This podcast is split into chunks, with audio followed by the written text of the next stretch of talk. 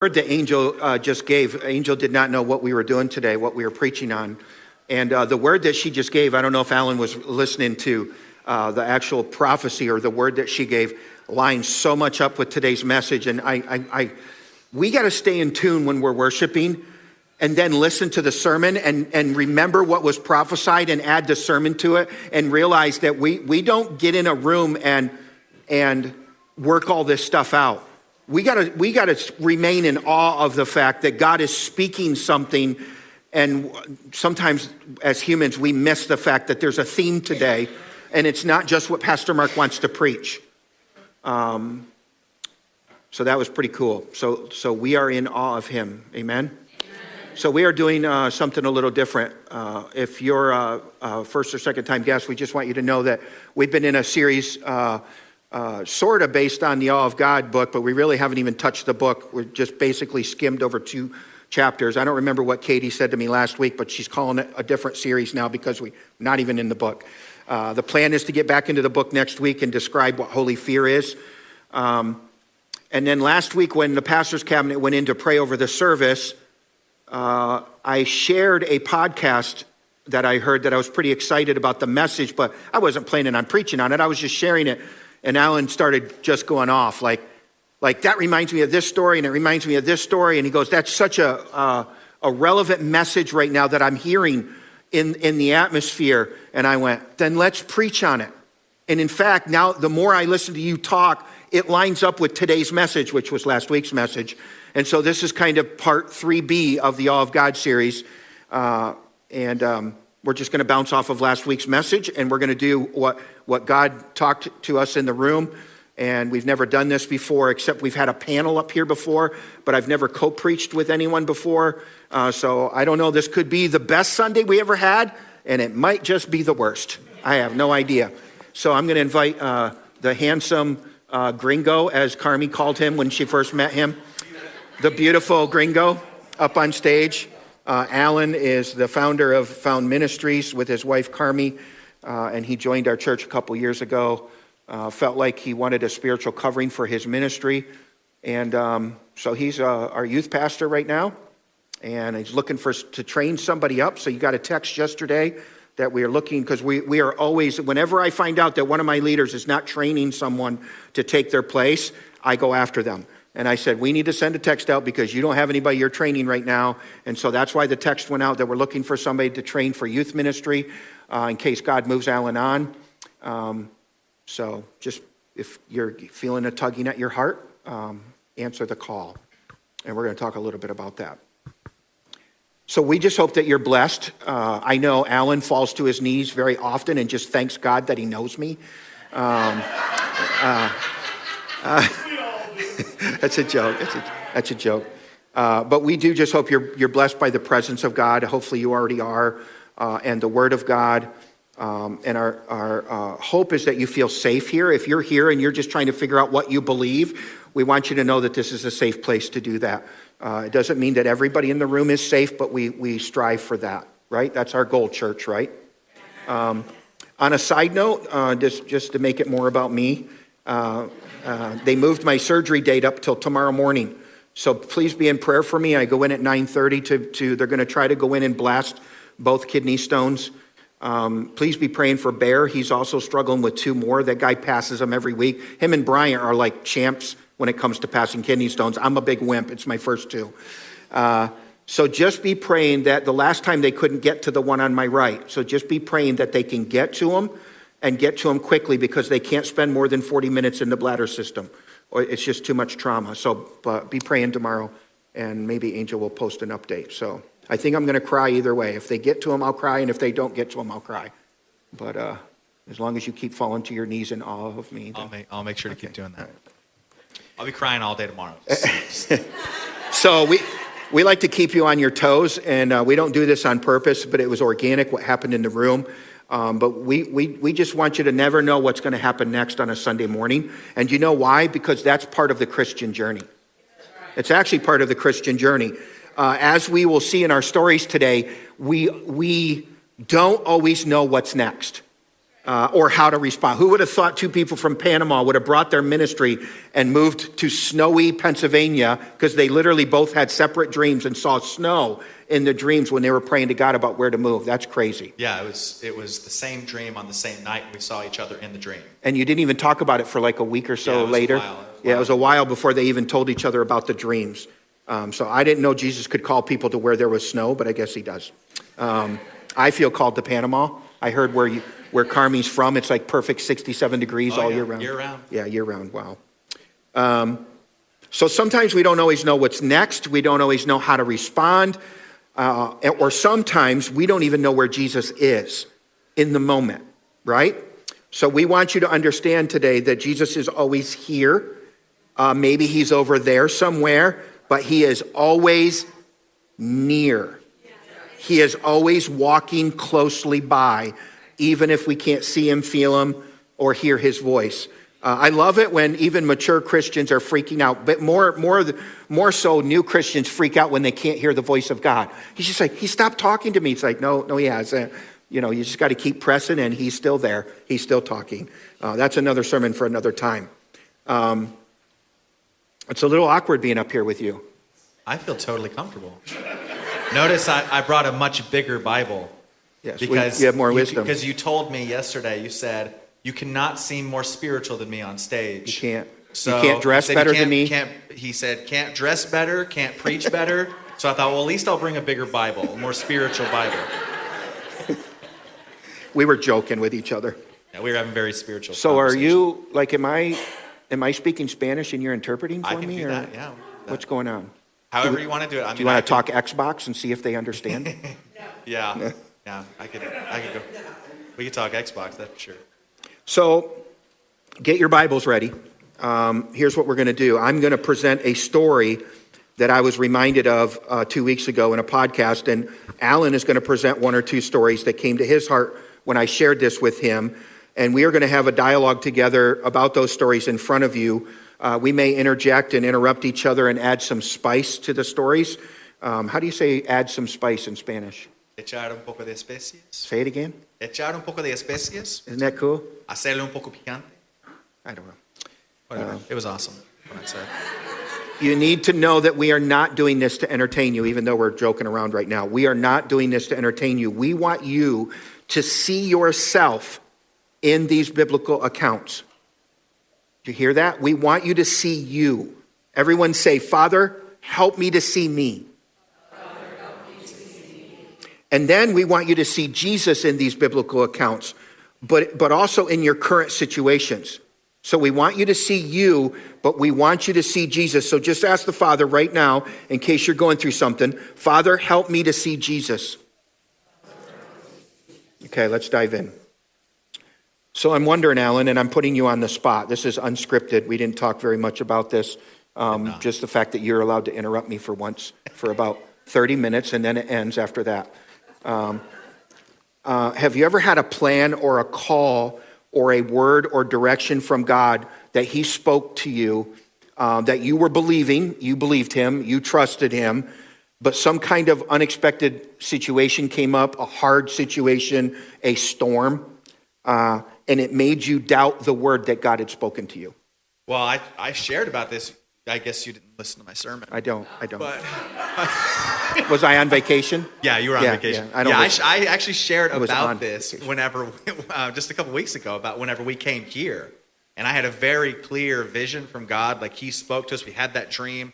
I was on a plane. I had a vision of God, and God shared with me to come back to the states. We were living in Panama, and we planned it for months. We got here. We were supposed to have housing set up, and when we like drove into the parking lot, you guys were there and like, yeah, we don't we don't have any housing for you because the, there was another church. I wasn't had- there. I wouldn't have Yeah. done that to you. Yeah, well, I think the- it was Katie and Angel. Yeah, it's definitely Yeah. Katie for sure. no, no, no. It, it was it was a total just like weird miscommunication on so many levels. There there was supposed to be a house for us. when We were here. told that you had housing. Yeah, yeah. It was it wasn't it was it wasn't any of your fault here. It was the lady on the other side was not communicating with her leaders. Yeah. And so we got here with everything that we owned in our car and found out we didn't have any housing. And then we were homeless, uh, hopping from house to house for an entire year. And the whole time, I mean, it's hard. We have two boys. and all we were we would be in one room or two rooms if we were lucky. But most of the time, it was one room all together, crammed together, and it was it was pretty rough for a year. And of course, if you we have we own a house in Panama, we could have gone back to Panama anytime we wanted to, and it's about a fourth as expensive as it is here to live. I mean, Panama we can live for a few hundred dollars a month, and we could have gone back anytime we wanted, but God spoke to us to stay, so we stayed. And it took a year for God to give us a place to live. And Did you hear that? He didn't choose the easy. He, he, he leaned into the hard. And then, and then how long have you been here since? It's been three years. Three years? Three years now. So, Katie, way to trick him into coming. That was, that was, a, that was a good move. Gotcha. Yeah, yeah, Katie, she's a good friend. You hooked. Then you met us and fell in love with us. yeah, yeah. Well, that's been the struggle. And you didn't want to go. That's been that's been the hard. You know. I'm just kidding. So I actually have it in my notes that if you didn't know what to say, that was the rhetorical answer. The, the question was rhetorical because it was pretty obvious that that was one story that you had. That when you got here and nothing was working out, and you felt like, God, what you? I know you called us here. What's going on? No doors are opening. Uh, and so we're pretty proud of you that you leaned into it. Uh, Katie and Angel were very tricky how they tricked you into coming and, and then told you you were going to be homeless. Yeah. So, uh, so and Katie didn't take you in either, did she? She did. She Well, invited you, but then didn't take you in. yeah, That's interesting. No offer. Another sermon for another time. Um, so I'm guessing, uh, uh, since Alan has experienced this, that maybe you've experienced it as well. Probably everybody in the room has experienced uh, that you uh, were, were hanging with Jesus. He gave you a word or he gave you direction, and then all of a sudden a storm hit your life, or maybe uh, you're listening to this and you've actually felt like Jesus uh, is or was nowhere to be found. You know, so so obviously I'm having some physical issues and I'm crying out every day. What are you going to do about this? Where are you? I need these stuff. I mean, you could remove them just like that, uh, and I believe he can. And and in, unless he does, I'm going to lean into the doctors and their wisdom uh, and see what they can do uh, if he doesn't. Uh, but maybe you felt like that at some time uh, uh, in your life. In fact, why don't you raise your hand if you've ever felt that way? See, look around the room. We're all in this together, right? So just remember, um, this is a discussion we want to have with you today. And, and as we dive in, I want, you, I want you to remember Father, help me to see me in these stories. And then, Father, help me to see Jesus in my story right now, in my current situation. Okay? Go with me to the book of Matthew, chapter 14, if you will. Matthew, chapter 14. If you don't have Bibles uh, with you, uh, there's black Bibles under the seats in front of you. It's page 970. Matthew, chapter 14. We're not going to read any news stories to you if you've attended church for a long time, but perhaps if you don't go to church or if this is your first time back, they may be brand new to you. Um, but these are very familiar stories to most church going Christians. Um, but then I'm going to share one with you, and then I'm going to contrast it with another author's account of the same story. So I'm going to read the whole story from Matthew 14, but I'm only going to show you a snippet from another author. Um, and I just hope you're transformed by it. Um, leading up to the moment that we're going to talk about in, in Matthew 14. In chapter 13, uh, Jesus told, just told a bunch of parables about the kingdom of heaven. Then in chapter 14, uh, he heard about the death of John the Baptist. And then we have the account of Jesus feeding the 5,000. Then we pick up this story in verse 22. Are you ready? Verse Matthew 14, verse 30, 22. I'll be reading from the New Living Translation. Immediately after this, Jesus insisted that his disciples get back into the boat and cross to the other side of the lake while he sent the people home. After sending them home, he went up to the hills by himself to pray. Night fell while he was there alone. Meanwhile, the disciples were in trouble far away from land, for a strong wind had, wind had risen and they were fighting heavy waves. Some of you are fighting heavy situations. You have faced heavy times. About three o'clock in the morning, Jesus came toward them walking on water. We know the story, right? Pretty awesome. When the disciples saw him walking on the water, I love the Bible, they were terrified. In their fear, they cried out, It's a ghost! Isn't that funny? These guys have been, you know, walking with Jesus. You think they would not be afraid of any ghost at this point in their walk, um, but they are still just scaredy cats. But Jesus spoke to them at once. Don't be afraid, he said. Take courage. I am here. Then Peter called to him, Lord, if it's really you, tell me to come to you walking on the water. And this is the reason why pastors preach this message so much, because we all want to relate to Peter. We want to be the ones that get out of the boat. Jesus said, Yes, come. So Peter went over the side of the boat and he walked on water toward Jesus. Wow, don't we want to be like Peter? But when he saw the strong wind and the waves, he was terrified and he began to sink. Save me, Lord, he shouted. Jesus immediately reached out and grabbed him. You have so little faith, Jesus said. Why did you doubt me? And there's another sermon in that, and I don't know if Alan has anything to say about that, but there's another sermon. He was not putting Peter down when he said, You have so little faith. And I'll maybe preach on that another time unless you had any thoughts in your, in your study of this on that. But, but, but it, he was not putting him down. Why did you doubt me? When they climbed back into the boat, the wind stopped. Then the disciples worshiped him. You are really the Son of God, they exclaimed. After they had crossed the lake, they landed at Gennesaret. When the people recognized Jesus, the news of his, arrival spread quickly throughout the whole area, and soon people were bringing all their sick to be healed. They begged him. They begged him, and this will go into Alan, one of Alan's stories if he decides to tell it, because he's back and forth on what stories he's going to tell, to let the sick touch at least the fringe of his robe, and all who touched him were healed. So, what I want to say about this is that most preachers will preach this story from this version of the story. And I think it's more popular because it not only talks about Jesus walking on the water, but it talks about normal, everyday people like you and me, a normal, everyday guy like Peter walking on water. You dropped a paper. Don't be falling apart on me. In, we're, on, we're on TV right now. It's between your legs, and you're falling apart live on, apart. on TV. Oh, goodness, everyone's watching. It's your connection card. You never filled that out three years ago? I'm using it as a bookmark. Okay. We need to get his information, Dusty, before the end of the week. Uh, this is a more exciting version to preach because it gives more hope to the human heart. I can walk on water. And even if I do and I have the faith, if my faith starts to dwindle, Jesus is right there to pick me up. And it's, and it's usually, this version of the story is usually about us and having hope in that. And when we preach it, we say, keep your eyes on Jesus. Don't focus on the wind and the waves. Don't get me wrong, it's a great message. And like many uh, other Christians, you probably think that you can't learn anything new from this story. But go with me to Mark chapter 6. Mark chapter 6, page 997 in your Bibles. And I'm going to show you something from the same story, and we'll see if it's true that you can't learn anything new. Because there is just one line in this version that changes everything. Remember, same story, so we're not going to read it all. Let's start with verse 47 from Mark 6. Verse 47. Late that night, the disciples were in their boat in the middle of the lake, and Jesus was alone on the land. Same version as Matthew. Are you ready for this next part? In verse 48, he saw that they were in serious trouble, rowing hard and struggling against the wind and the waves. Have you ever been struggling before? About three o'clock in the morning, Jesus came toward them walking on water, but he intended to go past them. Did you catch that? He saw that they were in serious trouble. The truth is that many of us have either experienced a massive life storm or will experience it or eventually. And some of you are experiencing a massive life storm right now. I can guarantee you my kidney storms, st- stones and my knee are not a massive storm compared to what some of you are going through.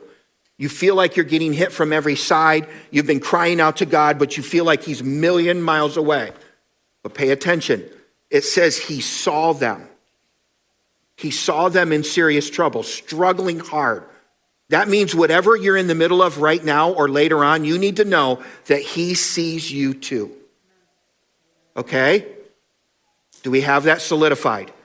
He sees you. Don't believe the whispers from the enemy in your ear that God doesn't care. He sees you. Okay? They're in trouble. Jesus sees them. He's moving towards them. What is he going to do? How is he going to help them? Mark says he intended to just walk by.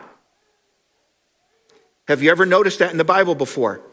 Jesus sees them, they're struggling. He's walking on a water, so he's aware that there is a terrible storm, but he never intended to stop.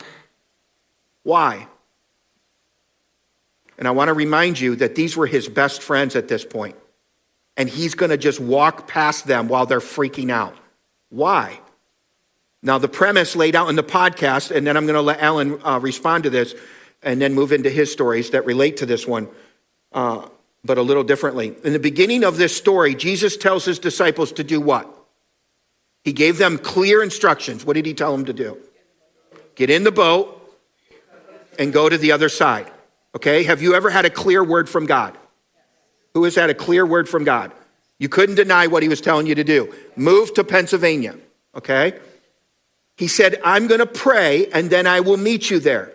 So here's one conclusion about why he was not going to stop. You ready for this, for your story?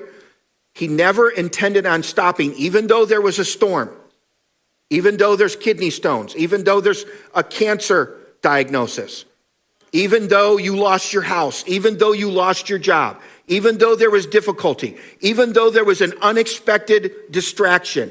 And even though there was not a minor problem in their lives, the Bible says this was a serious problem. They were in serious trouble, life threatening.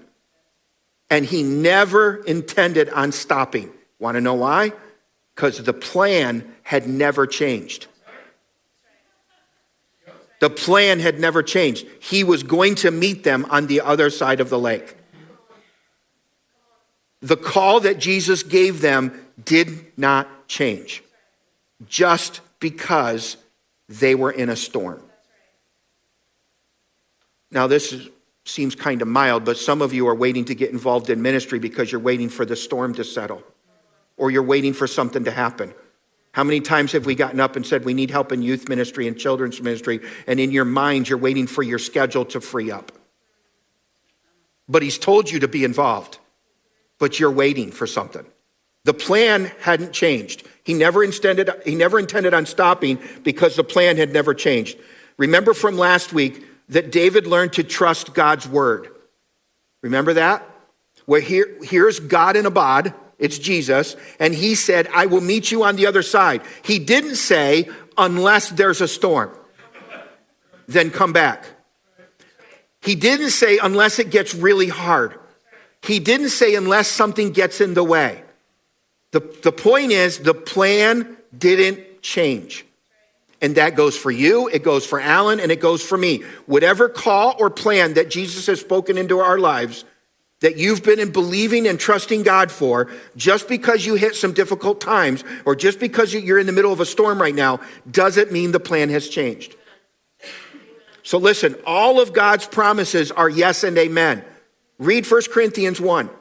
God is faithful to his word always. And maybe that's why the prophet Isaiah said this in Isaiah 40, encouragement from last week. I'm trying to tie this into last week's message. Do you remember this? It'll be up on the screen. Just two little snippets from it. Have you never heard? Have you never understood? Disciples, he told you he would be there on the other side and you would be there with him. Why are you freaking out? That those who trust in the Lord will find new strength, and this is the point I want to bring out, that they will soar high above their storm. They will soar high on wings like eagles. Birds, and I don't know if it's anybody but eagles, but eagles, when a storm comes, they use the storm to get them above the storm until the storm passes. And they just hover there because the storm keeps them there above it in safety if they can't get to their nest. Those who trust in the Lord will soar above the storm and not be destroyed by it and make it to the other side. Now, what is the other side of the lake for us? Heaven. You will make it.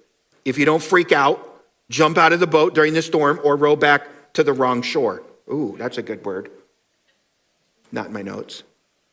Listen, God didn't step in and stop David's fight with Goliath either. Did he? Why? It's a great question to ponder, so I decided to ponder it. And I'm not saying I'm right. But I was, I was wondering, perhaps he didn't stop David from fighting Goliath for David's own spiritual growth. Because God knew the plan for David and it wasn't changing. And he knew he had to, to grow some things in him before he took the helm of the kingdom. Okay, that's one. But what is more obvious to me when I read about that serious trouble that he had with the giant, uh, the, king, the uh, kingdom of Israel, is perhaps God allowed David, I want you to really lean into this. Perhaps David allowed God to David to go through that so that a king and an army and an entire nation would see the hand of God on someone else's life. Can I add something to that? Perfect. Yeah, there. So I don't want to get sidetracked on this because I know.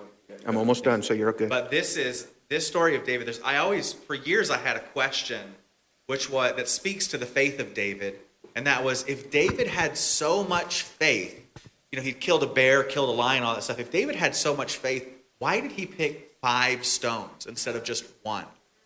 Mm-hmm. And it was I, I asked God this for years until some one day I don't even remember how I got the answer. I don't know if God spoke to me or if I heard it in a sermon, but uh, the the answer is it was not that David had a lack of faith and he's like I got to get five in case I miss four times. It was because Goliath was very famous. He's very famous. Is that an warrior. Xbox jokes towards Uh, me? Because I miss all the time. Oh no, I, I yes, but no, it wasn't intentional. Uh, no, but David. Uh, so Goliath was a very famous warrior, and he had four brothers. So David was not going to take down Goliath. He was going to, to take down the whole family of famous giant warriors. So that just I just want to throw that because that really Good. speaks to the. Who pointed that out to me this morning? Somebody pointed that out that there was more than one giant. Yeah, Tina said she learned that and she freaked out and heard it and then went home and looked it up in her Bible. And it's true. There Yeah, was a family. kill of- over. It took years. There was a he ended up family. killing all of them. That's crazy. Okay? And God didn't stop the fight, fight right? Be- perhaps because God wanted other people to see the hand of God on someone. Are you hearing that for your own story? He allowed the fight to take place, not just for entertainment reasons. God doesn't allow things to humor him. He doesn't just allow them just so he can be humored. There is always, because there's always one of his children involved, and there are always other people watching. Here's the point your storms are not just meant for you. Don't forget the big statement from last week. It's up on the screen. David was pleading with us. Don't live according to your truth, your flesh, your emotions, or your feelings, but instead live according to the fear of the Lord and the word of God. And then you will be in awe of God. And then you will preserve your life. So, what was it? What, what was it about the disciples that they didn't have such an awe of God and a fear of the Lord that they knew they would make it to the other side of the lake? Why do we panic? Why do we think Jesus has left? And here's what I want you to hear before I get to Alan's response to the story as a whole, if he has one. Uh, even though Jesus intended to walk past them, and even though it may feel like he has walked past you, he didn't walk past them. He stopped. He calmed the wind and he calmed the waves, and he brought comfort and peace to them. But it didn't happen until they shifted their focus to him from the storm back to Jesus. So the disciples, listen, it didn't mean that the disciples didn't have to fight the storm. Did you read the scripture? They were struggling, they were paddling hard against the waves and the storm. They were fighting for a while, and it felt like they were alone. But remember, He was watching them. He's closer than you think. That's why I titled the message this, even if it has nothing to do with his part. Who cares about him? He's closer than you think.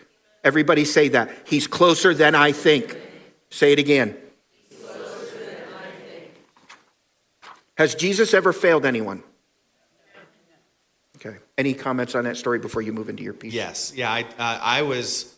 He told me just to. We did not compare notes or anything, so I had no idea what he was really. I knew the passages, but I didn't know what he was going to share. And he said, you know, don't don't write a whole sermon about it. Just glance over the story. And and I ended up last night. I was reading the story, and it just like God just spoke to me so much about it. Just blew my mind. So many things. And I'm not going to repeat the story or anything because he already did it. But there's just a few points that just are amazing to me. And one is so there's this big storm pushing them, but the, the Bible says that they were struggling against the wind, that the wind was contrary to them. That means the wind was trying to push them back to where they came from, mm-hmm. from that beginning shore. And On top of that, it's three in the morning. Jesus is watching them from shore, right? So this means either one of two things. Either Jesus was using super Jesus vision and he could see into the darkness and see this ship that was far, or they had been struggling for hours and barely got anywhere. Say mm. they were close enough to shore that he could see them from the shore. Wow. And the thing is, is he gave him a command to go, and any most of us in here would have been like, guys, this storm is crazy. Let's go back. We'll spend the night in the village. We'll get up early. We'll leave. Jesus will never know the difference. Right? That's what most people would do. Let's wait till the wind calms down and we'll go. But the disciples were so obedient, they just kept going and just kept rowing and kept rowing. And, kept, and this is a pattern that I have seen throughout scripture lately. It's something God's been showing me of this continuing to move forward even when everything is against you. And the stories throughout scripture of people who kept going and got it, like David, who had King David, who had Saul against him for years, possibly decades before Jesus, uh, before David actually became king. The king of the nation was hunting him down and trying to kill him and he kept going forward. Someone like him who actually got it, or someone like King Saul who didn't wait and ended up getting the kingdom taken away from him. And there's so many times throughout scripture, and I'm sure in every single one of our lives, where we either pushed through and got it, or we didn't keep pushing and we lost it. Either way, Jesus is right there. Jesus is on the water. He's always there. It's our choice. Are we going to be. Oh, this is my other thing. The disciples were awake and they were paying attention.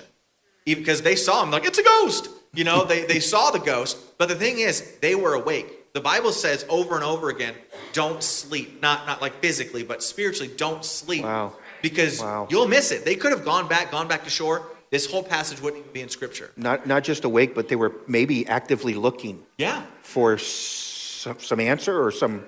Yeah maybe they were with like hope Maybe they're looking for up. Jesus. Yeah. Wow, that's good. We need to, we need him to tell us something. So those, those were the things that, that really stood out to me. Like everything was telling them, go back, leave later. But they didn't. They just kept on going and going and going. And what have we what have we been talking about since last Easter? Remember, lean into the hard, lean into the uncomfortable, lean into the pain, lean into the unknown. Those were that was a four part series that we did. We've been talking about this for almost a whole year, or over a year. So go ahead, you can present your what God spoke to you. yeah, so I um, I came across this story. Most of you are probably familiar with it. We can go to Luke chapter 18. Got one hand, so I'm a little bit slower. But we're going to go to Luke chapter 18 here. I think you picked the wrong version because I had Mark, but it's okay. Just go with it. yeah, well, I am going to go to the Mark one. Oh. No, So Luke chapter 18. Um, we're gonna we're gonna read about blind Bartimaeus, which I think is such a funny name. Like the Bible calls him blind Bartimaeus. Like the, it's it's funny. And I want to I want to um, what should we do here? So I want to tell you this story. This is a this is not the beginning of this is not in scripture, so I'm not saying this is what the Bible says. All right, just let's get that clear. But there is a church tradition that's been passed down for I don't know how many thousands of years, 2000, maybe maybe hundreds of years. I don't know when it started, but there is a church tradition, a church story about Bartimaeus. It's his backstory, his origins. And I want to share that story a little bit before we start reading. It's uh, Luke chapter 18, verse starting in verse 35. We'll read that in a minute. But in the, the, the story goes that Bartimaeus was he was a very poor man, as we know. He was a beggar, as the scripture tells us. But he had been blind for a long time. And he had a 12 year old daughter, and he had a wife, and they'd been married for a very long time. He had had his sight when he first got married, but he was blind by the time his daughter was born. And his daughter was everything to him. And because he couldn't work, they had no money. So a friend or his wife or, or, or um, somebody for a while, they would take him to his spot. Now, this, this whole story takes place in Jericho. And uh, Bartimaeus, he would go to the same spot and he would beg. And Bartimaeus, he had two turtle doves that he would sit on the road. And the turtle doves, they would play with each other and they would flutter around. And this would attract people's attention. And the people would then come and they would see, watch the turtle doves for a minute, and then they would give him uh, uh, money or something to, to help him survive. This is how he made money for his family. Well, uh, a few years go by, and his wife gets really sick. And the doctors come and they say his wife is going to die. There's nothing that they can do for her. And so, uh, in, in scripture, turtle doves are the sacrifice that was made for healing. And so Bartimaeus takes his two turtle doves to the temple to the priest, and he says, "I, I need to make, I need to sacrifice these doves, so that, and I'm going to ask God to heal my wife of this sickness." And the priest is kind of hesitant because he knows Bartimaeus, because Bartimaeus is a faithful man of God, and but he agrees to do it. He says, "Okay, okay, Bartimaeus, we'll we'll sacrifice these doves." They sacrifice the doves, and his wife gets healed. A couple years later, his 12 year old daughter then gets sick. Now, at this point, Bartimaeus, he doesn't have his turtle doves, but in those days, like here in the States, we have seeing eye dogs for blind people. But in those day, in days, in Bible times, they used lambs, hmm. and the lamb would guide the blind to where they needed to go. And so Bartimaeus had a little lamb that would guide him to his spot where he had to beg every morning. And when his daughter got sick, he had no other sacrifices. So he said, Lord, I'll sacrifice this lamb to you. Now remember, this is before Jesus has died on the cross, so they're still doing sacrifices. He says, Lord, I'll sacrifice this lamb to you if you'll heal my daughter like you healed my wife. And his daughter, he goes home after begging, and his daughter has been healed during that time. And he still has his lamb. He hasn't made the sacrifice yet, and God already healed his daughter. So Bartimaeus, the next morning, he has he dreams all night long about being able to see again. For since he went blind, he would have these dreams, and he always thought it was just God just sort of letting him remember, relive being able to see. And so all that night he has dreams of being able to see again, and he wakes up and he's still blind. And so he gets up and he takes his lamb and he has a friend take him to the temple. When he gets to the temple, the, he tells the priest, God has healed my wife, and I told him that I was going to sacrifice my lamb to him if he would heal her. And the priest says, Bartimaeus, what are you doing? You already sacrificed your turtle doves. You can't sacrifice your lamb. And Bartimaeus says, I told God that I would sacrifice this lamb, so I'm going to do it. And the priest said, Listen, I'll give you money. Go buy another lamb. Bring, the, bring that lamb back. This lamb is your eyes. You can't lose this lamb. And Bartimaeus responded, He said, I didn't tell God that I would sacrifice a lamb. I said I would sacrifice this lamb. Wow. And so he gave the priest the lamb, and the priest sa- sacrificed it. And so now he has no turtle doves and he has no lamb. He has nothing. So he goes back after that. He goes to his place. And according to the story, because this is Jericho, there were still big boulders from the old Jericho wall that had been crumbled down whenever uh, Joshua, who marched around it. And uh, so Bartimaeus, he found one of the big rocks and he sits down next to it. Now he has nothing. Now he's just a beggar like anybody else. He, all he can do is. Was his daughter healed, by the way? Yes, his daughter, his daughter was healed. Sorry. Yeah, his daughter had been healed the night before. Uh, and so he's now there. Now he's just he's just blind Bartimaeus. He has nothing to attract anybody. And right on that same day, a eight-year-old little boy comes running down the street and he says, Jesus of Nazareth is coming. Jesus of Nazareth is coming to Jericho. And that's whenever our story picks up here in Luke chapter 18. And so it goes like this Then it happened, as he, Jesus, was coming near Jericho, that a certain blind man, this is Bartimaeus, was sitting by the road begging. And hearing the multitude passing by, he asked what it meant. So they told him that Jesus of Nazareth was passing by. And he, Bartimaeus, cried out, saying, Jesus, son of David, have mercy on me. Then those who went before warned him that he should be quiet, but he cried out all the more, Son of David, have mercy on me. And I want to uh, I, I want to jump over here. Let's go to Mark chapter eight. Much better book. Mark is a great book. It is. Great guy. You know any good marks? I don't know any good Marks, but I hope to meet one someday. I hope you do too. So Mark, Mark chapter eight. Okay. Sorry, I gotta find. I looked at a bunch of these verses. My bookmark fell out because Mark was distracting. me. So Mark, chap, yeah, what is it? 22? 22. Thank you. There you go. Okay, yeah, I got so many things going on here. All these papers all over me. All right. So I love this.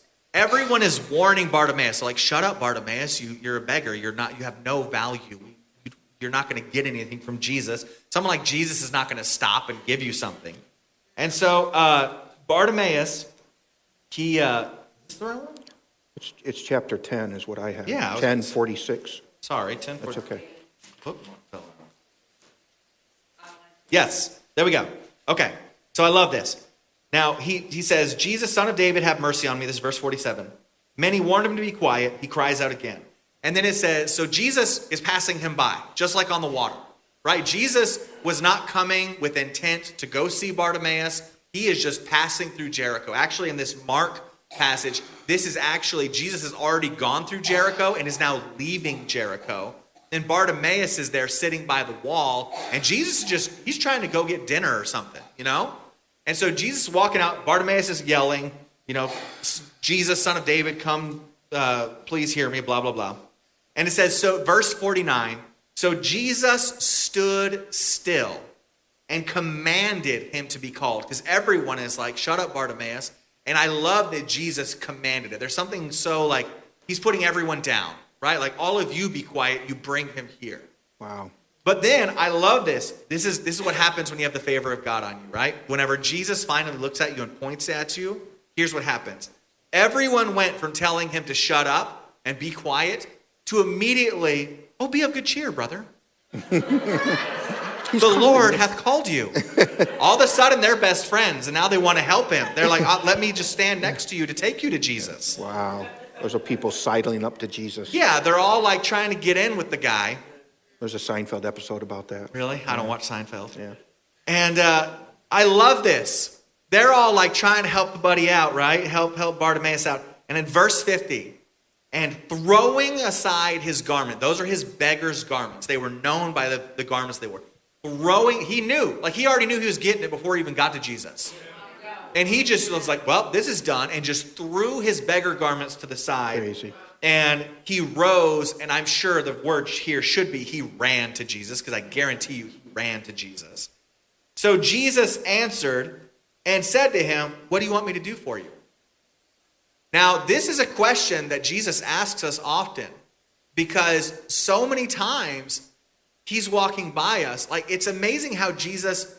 I talked to, uh, I was talking to my wife about this yesterday. I in Pennsylvania, you guys have this thing. Mark did this to me yesterday. In Pennsylvania, you guys have a thing, and it's, it's something that Jesus does, where you guys, you like to make people get the information. You don't just give the information to people. Like Mark, he wrote me yesterday, and he just said, We're leaving at four. I have no idea what he's talking about. No clue. What I'm like? Thank you for the update. I don't know. Why are you telling me this? He says, I, Where are you going? He's like, What is it, Tacos Inc. or something like that? Mex- Mexican. We're going get to Mexican. Going to Mex. Okay, thank, awesome. I hope you enjoy it. Why, why are you telling me this? And then finally, it took like 10 minutes for him to finally be like, I'm inviting you. Like, this is very Pennsylvania. Like, you guys do this to me all the time. You throw out some random statement. So and just just remember, he's a beautiful gringo. He doesn't I- understand. I'm a gringo and I'm There- a Texan where we I have clearly proof on my phone other. that I sent you a text a half an hour before that. Would you like to go out to eat with us tonight? Oh, I 4 totally p.m.? didn't get that text. you sent that to someone else. So, so here's the thing, like, So I don't think it's a Pennsylvania It's thing. very Pennsylvania. Many of you have done this to me, okay, where you write and it's like a random statement. okay, but but I didn't do that. Okay. You just didn't receive it. Yeah, yeah, you guys, so you guys tend to do that. So anyway, that's what Jesus does, right? Like Jesus knows what this guy wants. I mean, he's blind, right? Yep. He's he's like, He I am a his whole- blind man, and he knows walks his whole up- story. He knows the whole history of what you just said. Yeah. He knows the whole story. Yeah. Jesus knows this stuff, but Jesus will still ask you things to see, like, one, are you bold enough to actually ask for it? Hmm. Because Bartimaeus, if he asked for that and he was wrong and Jesus couldn't heal him, guess what? He was going to be made fun of for like the rest of his life. Or if Jesus said no, he doesn't know what Jesus is going to say, but he's so confident, like, he can do it. He has, he called me. he's Wow. So, mercy so that brings up the whole thing that we, sometimes we have more faith for other people to be healed, but not ourselves. 100%. That could have been a challenge. Yeah. You had faith for your wife and your daughter. Do you have faith for you? Yeah. Well, and this is very, this is very, very, um, this is an amazing phenomenon that happens. If you've been out on the mission field or you you do street evangelism, evangelism, it's amazing how, like, for lack of a better word, like a crackhead will get healed so much faster than you will.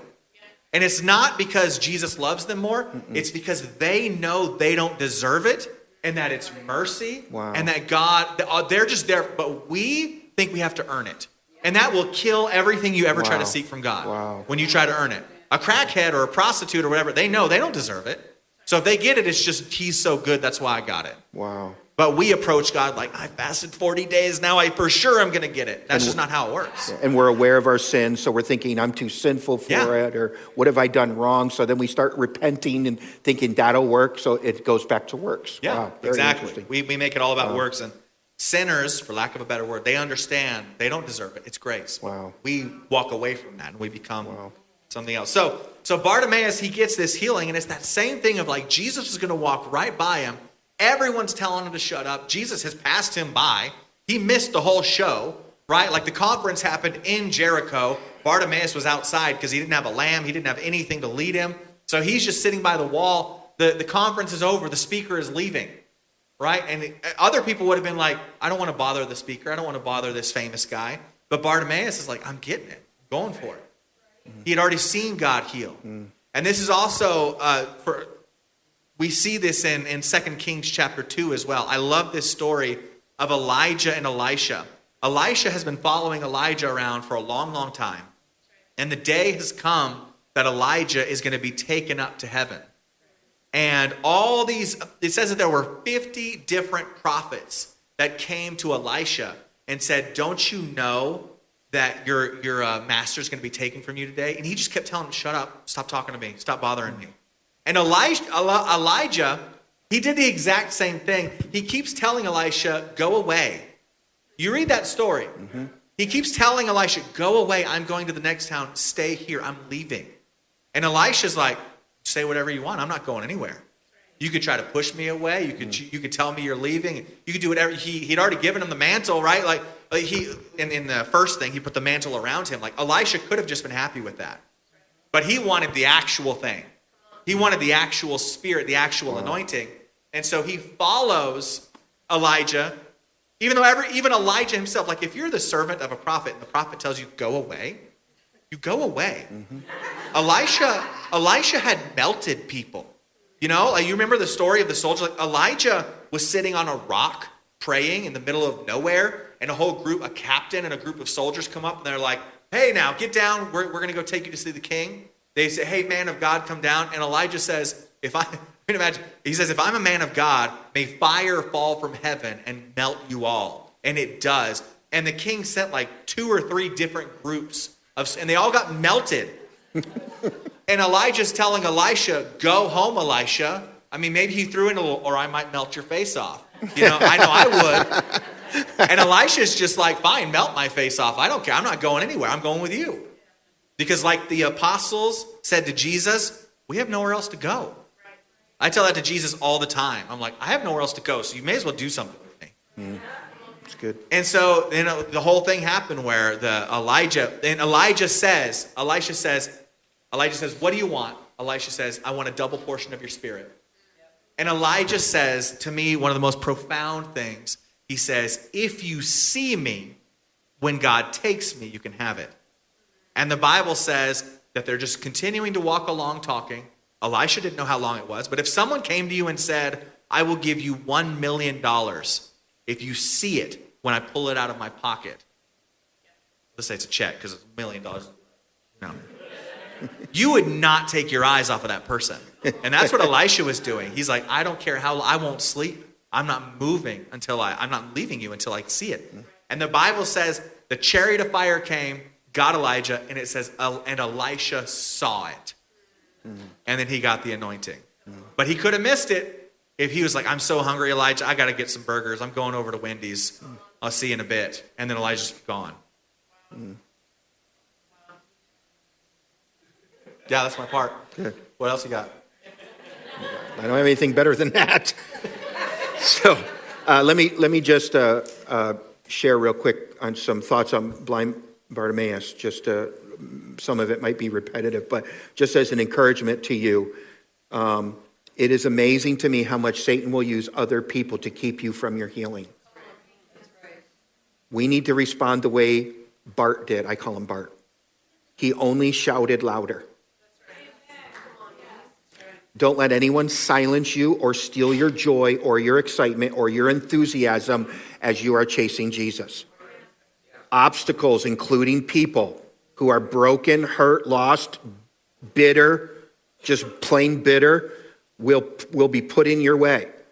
Be ready to cast them aside. Yeah, because sorry, I, In, I in a good way, you know, not, not like, yeah. Because sometimes other people didn't get it. They weren't watching Mm-hmm. and they missed it. And so then they ra- rationalize and say, oh, God doesn't do miracles. Mm-hmm. And then they spread those lies to you.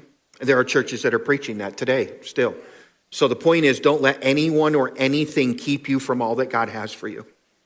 Decide today that you will never pay attention to the crowd, the world, society's influence or views or man's opinions. You know why?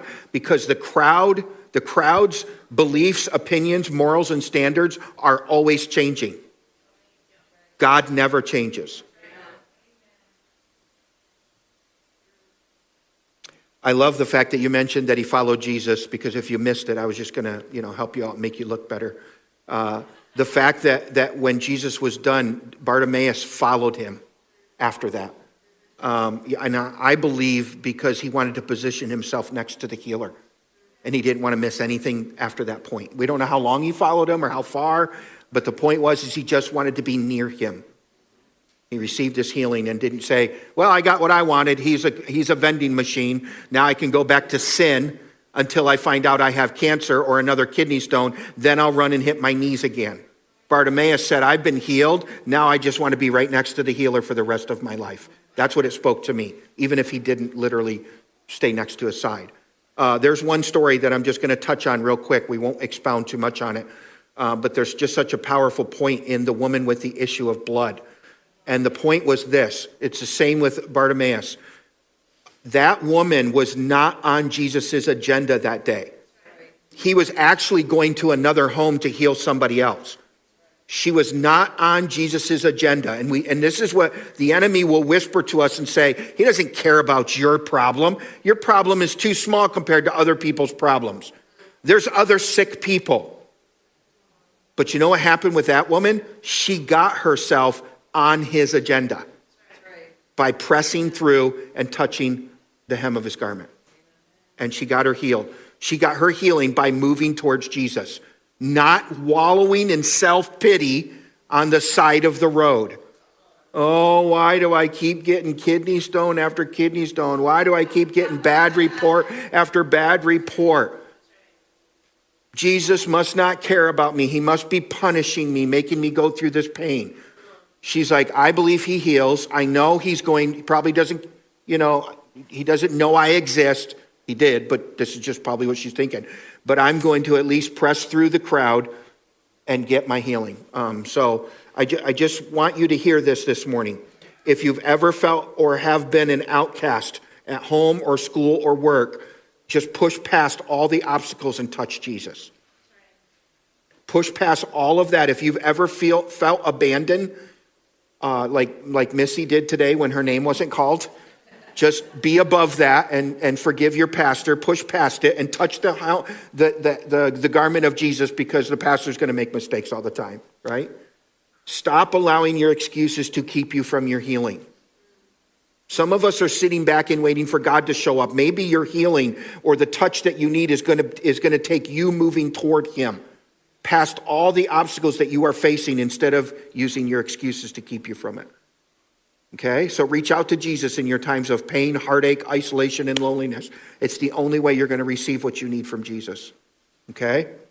So, how did you relate to these stories? Who did you relate to? What are you going to do about it? We didn't do this to entertain you.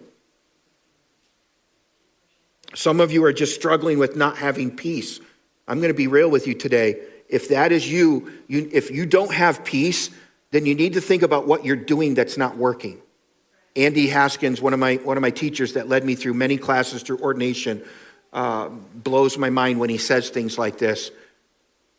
You're going to keep getting the current results that you're getting if you keep doing the things that you're doing. Uh, can I? Yep. There's a, a flip side to that saying that I heard years ago that has really impacted my life, which it, uh, this one guy said to me, if you want to get what whoever you're, you want to be like, right? Whoever the missionary or whoever preacher, or whatever prayer warrior, if you want to get what they got, You have to do what they did to get what they got. Yep, yep. So, so that's, that brings home everything. Don't be satisfied with just letting Jesus pass you by. Get yourself on his agenda and fight for your peace and freedom. I'm going to allow for two responses. Does anybody have a response that you just want to maybe share from your own one or two minute comment of your own experience with this? If not, the pastor's cabinet probably will. So I want to give you an opportunity before my leaders do. Anybody? Just want to say, I've lived this. And here's another scripture verse that God brought to my mind as you two were speaking.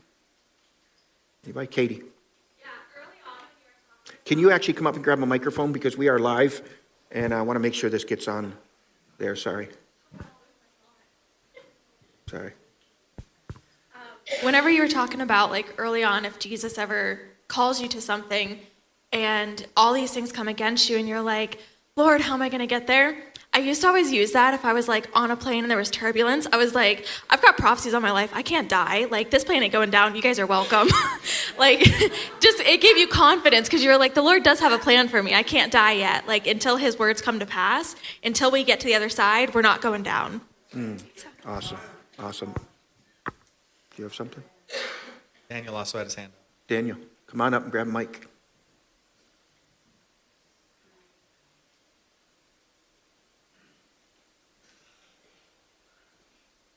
Hello, hello. All right. so when y'all was talking about the Bible and stuff, the thing that got it out of my heart was faith.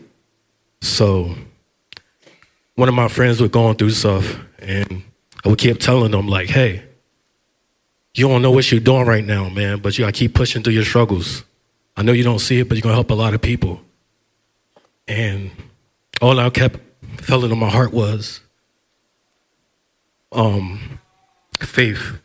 Have faith. So the key, keep, the faith, because that's like the main important thing, like faith. To walk by faith, not by sight. So that's what it really is. Awesome. So your friend was basically saying, I'm receiving from you right now. Please don't shut down. Keep your faith and keep speaking into me. I know you're going through a hard time, but but you're speaking into me. So don't. gi- I need you to not give up. Is that what you heard from him? Exactly. That's what I kept on like, yo, keep going, keep See, pushing. it affects other people. Like keep pushing, man. Faith, you don't know. Like I see people walking up to him all the time, and he got his own health issues and stuff, but he always keeps smiling, and talk about the Lord. I'm like, bro, you don't know what you're doing right now. Like, what you doing gonna put joy in other people's hearts. Like, like sometimes I don't even know what I'm even saying. Sometimes I just, it just God, man. That's the peace you get. You get the peace from Him. So it really is faith. Like in the beginning, Abraham, faith, father of us all, faith, faith, faith, faith. So yes, God's the same. Keep the faith. You will have joy. You will have peace. You will have love. Keep that. Yeah. Man. One more. Angel. Real quick. Yeah, and, and so, and Daniel and Amanda have been through some storms lately, some storms that some of you have never been through.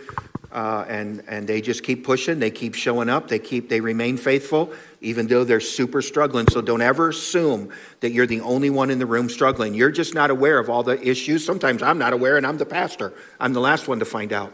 Um, you know, but, but just understand that a lot of people in the room are going through storms at times. And so we, that's why it's important for us to be here consistently, come early and stay late to speak into each other's lives. Did you hear that? Come early and stay late. Yeah, so I want to bounce off the Elijah and Elisha story because here's the thing with Elijah had to believe that he was going to get the double portion or he would have never stayed and waited and watched for it. And the problem when we don't get an answer right away, instead of our faith growing in expectation, what happens is our expectation begins to dwindle and we begin to lose faith that it's actually going to come to pass. Especially because our timing is not God's timing. You know, there's a lot of prophecies over my life that have not taken place, but I see them in the distance. And in, in uh, Jeremiah 1 11 and 12, God says that, that He will make His word come to pass. If you don't believe that, you'll be like the five virgins who don't have enough oil to get through the time that they are in. But if you believe it with an expectation that, listen, God said it and I'm going to watch for it and I'm going to keep moving forward and not stop because there's an expectation in your heart. He said it, it's happening. And we have to be a people that, that persevere when we don't hear the answers and have an expectation the answer's coming. I don't care what it looks like right now. My answer's coming. That's the faith walk. It doesn't look like it's coming, but God said it. I believe it, and that settles it, and I'm moving towards it.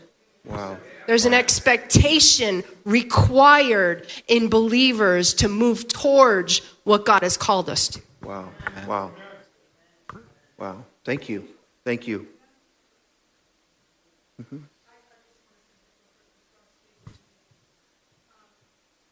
It's on.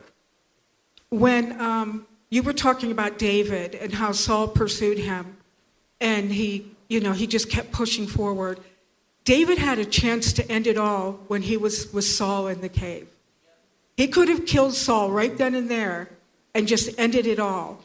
But instead, he knew that wasn't God's path Plan. for him It wasn't his plan. that wasn't and sometimes we want to take shortcuts or we want to Mm-hmm. Just say well i'm just going to fall back from what god wants for me and do this for a while and um, david's like one of my favorite people in the bible because his troops said to him why didn't you kill him and he said because he's anointed He's he's, one of god's king. anointed you know so we have to just stay on the path and not try to take our own way or our own shortcuts Weird, man. I'll carry Thank it you. up. Thank you. Little age and experience from Bobby. Real quick, preacher man. He'll never stop calling you out of the boat, ever. I've been called out of the boat many times. Figured I've been called out of the boat enough. He'll never stop calling you out of the boat onto the water. Just remember that. Man. Well, thank you for sharing the stage with me. What an honor. Yeah, thank you for having me. It was So a little awkward, but it was I will. pretty cool. Maybe we'll do this again. I, I, I'm, I'm, I'm wondering what to do with this, but I actually think uh, next week might be something different as well. So if you get a text from me, don't say no. Um, I, I, yeah. So I'm gonna, I'll just try to figure it out. Um, so this is what I want to do. We're to dismiss, um, and so you can go if you need to be somewhere. Um, but I would like the media team to maybe put some uh, worship music on. And uh, I just, I want us to be uh, reverent to the fact that there may be people who are in the middle of a storm right now and need to crawl to Jesus or to uh, run to Jesus or to walk on water to Jesus. And I just want to offer uh, some altar time for you. We're not going to pray over you. Uh, I think this is a moment where you just need to have with Jesus for your situation. Uh, and I want to offer that to you instead of just closing in prayer. So I just want to be respectful of that. And please go out into the foyer or outside if it's not raining, if you're going to be talking loud. And uh, I just want to offer that to you to be able to just come and touch the hem of the garment of Jesus. Who knows what will happen? Um, and so we're here for you. The pastor's cabinet is here if you do want specific prayer, but otherwise, we just want you to hang with Jesus. So would you close us in prayer and uh, thinking of everything that we talked about today and pray that over us? Yes, Lord, I just lift up all of these things, and these. I always like to pray that the seeds that have been spoken would would land in good soil and would take root and would grow, Lord. And I just ask you for every person here, as they are, all every human being is going to go through a storm at some point, Lord, and that we remember these stories and those who are going through storms right now, and they feel like you're passing them by, Lord, remind them Jesus, you could have passed, you could have gone by the disciples and have made sure they never saw you. You could have gone on a completely different side of the lake, but you chose to walk by them where they could see you. And Lord, you are always inside of us because you promised mm-hmm. that you would never leave us or forsake us. So I ask you for those of us who are going through storms that we would remember that you are there. Mm-hmm. And if we keep crying out, even though people tell us to shut up and they tell us to stop and you're not worthy and you're not good enough and all that, that we just ignore those lies. And that we would continue crying out until you stop and command us to be brought to you. Yes. Lord, and I thank you. We receive from you. this morning. In Jesus' name. Amen. So as he was praying, I, I did sense uh, the call for physical healing in the chairs. So Leanne, if you will cover this chair, and Ernie and Amy maybe, or somebody over here, uh, Angel, uh, if you want specific uh, prayer for healing and you actually want someone to lay hands on you to believe with you, come to one of the gray chairs before you leave. So, and just if there's a long line, make those prayers quick. We don't have to be long in our prayers to bring healing. Amen. So you are dismissed. I hope you enjoyed today and got something out of it. Thank you for listening to this message from DuBois Light and Life Church. We hope you're blessed by it. To hear more messages or get more information about Light and Life Church, please visit duboisfmc.org or check us out on Facebook.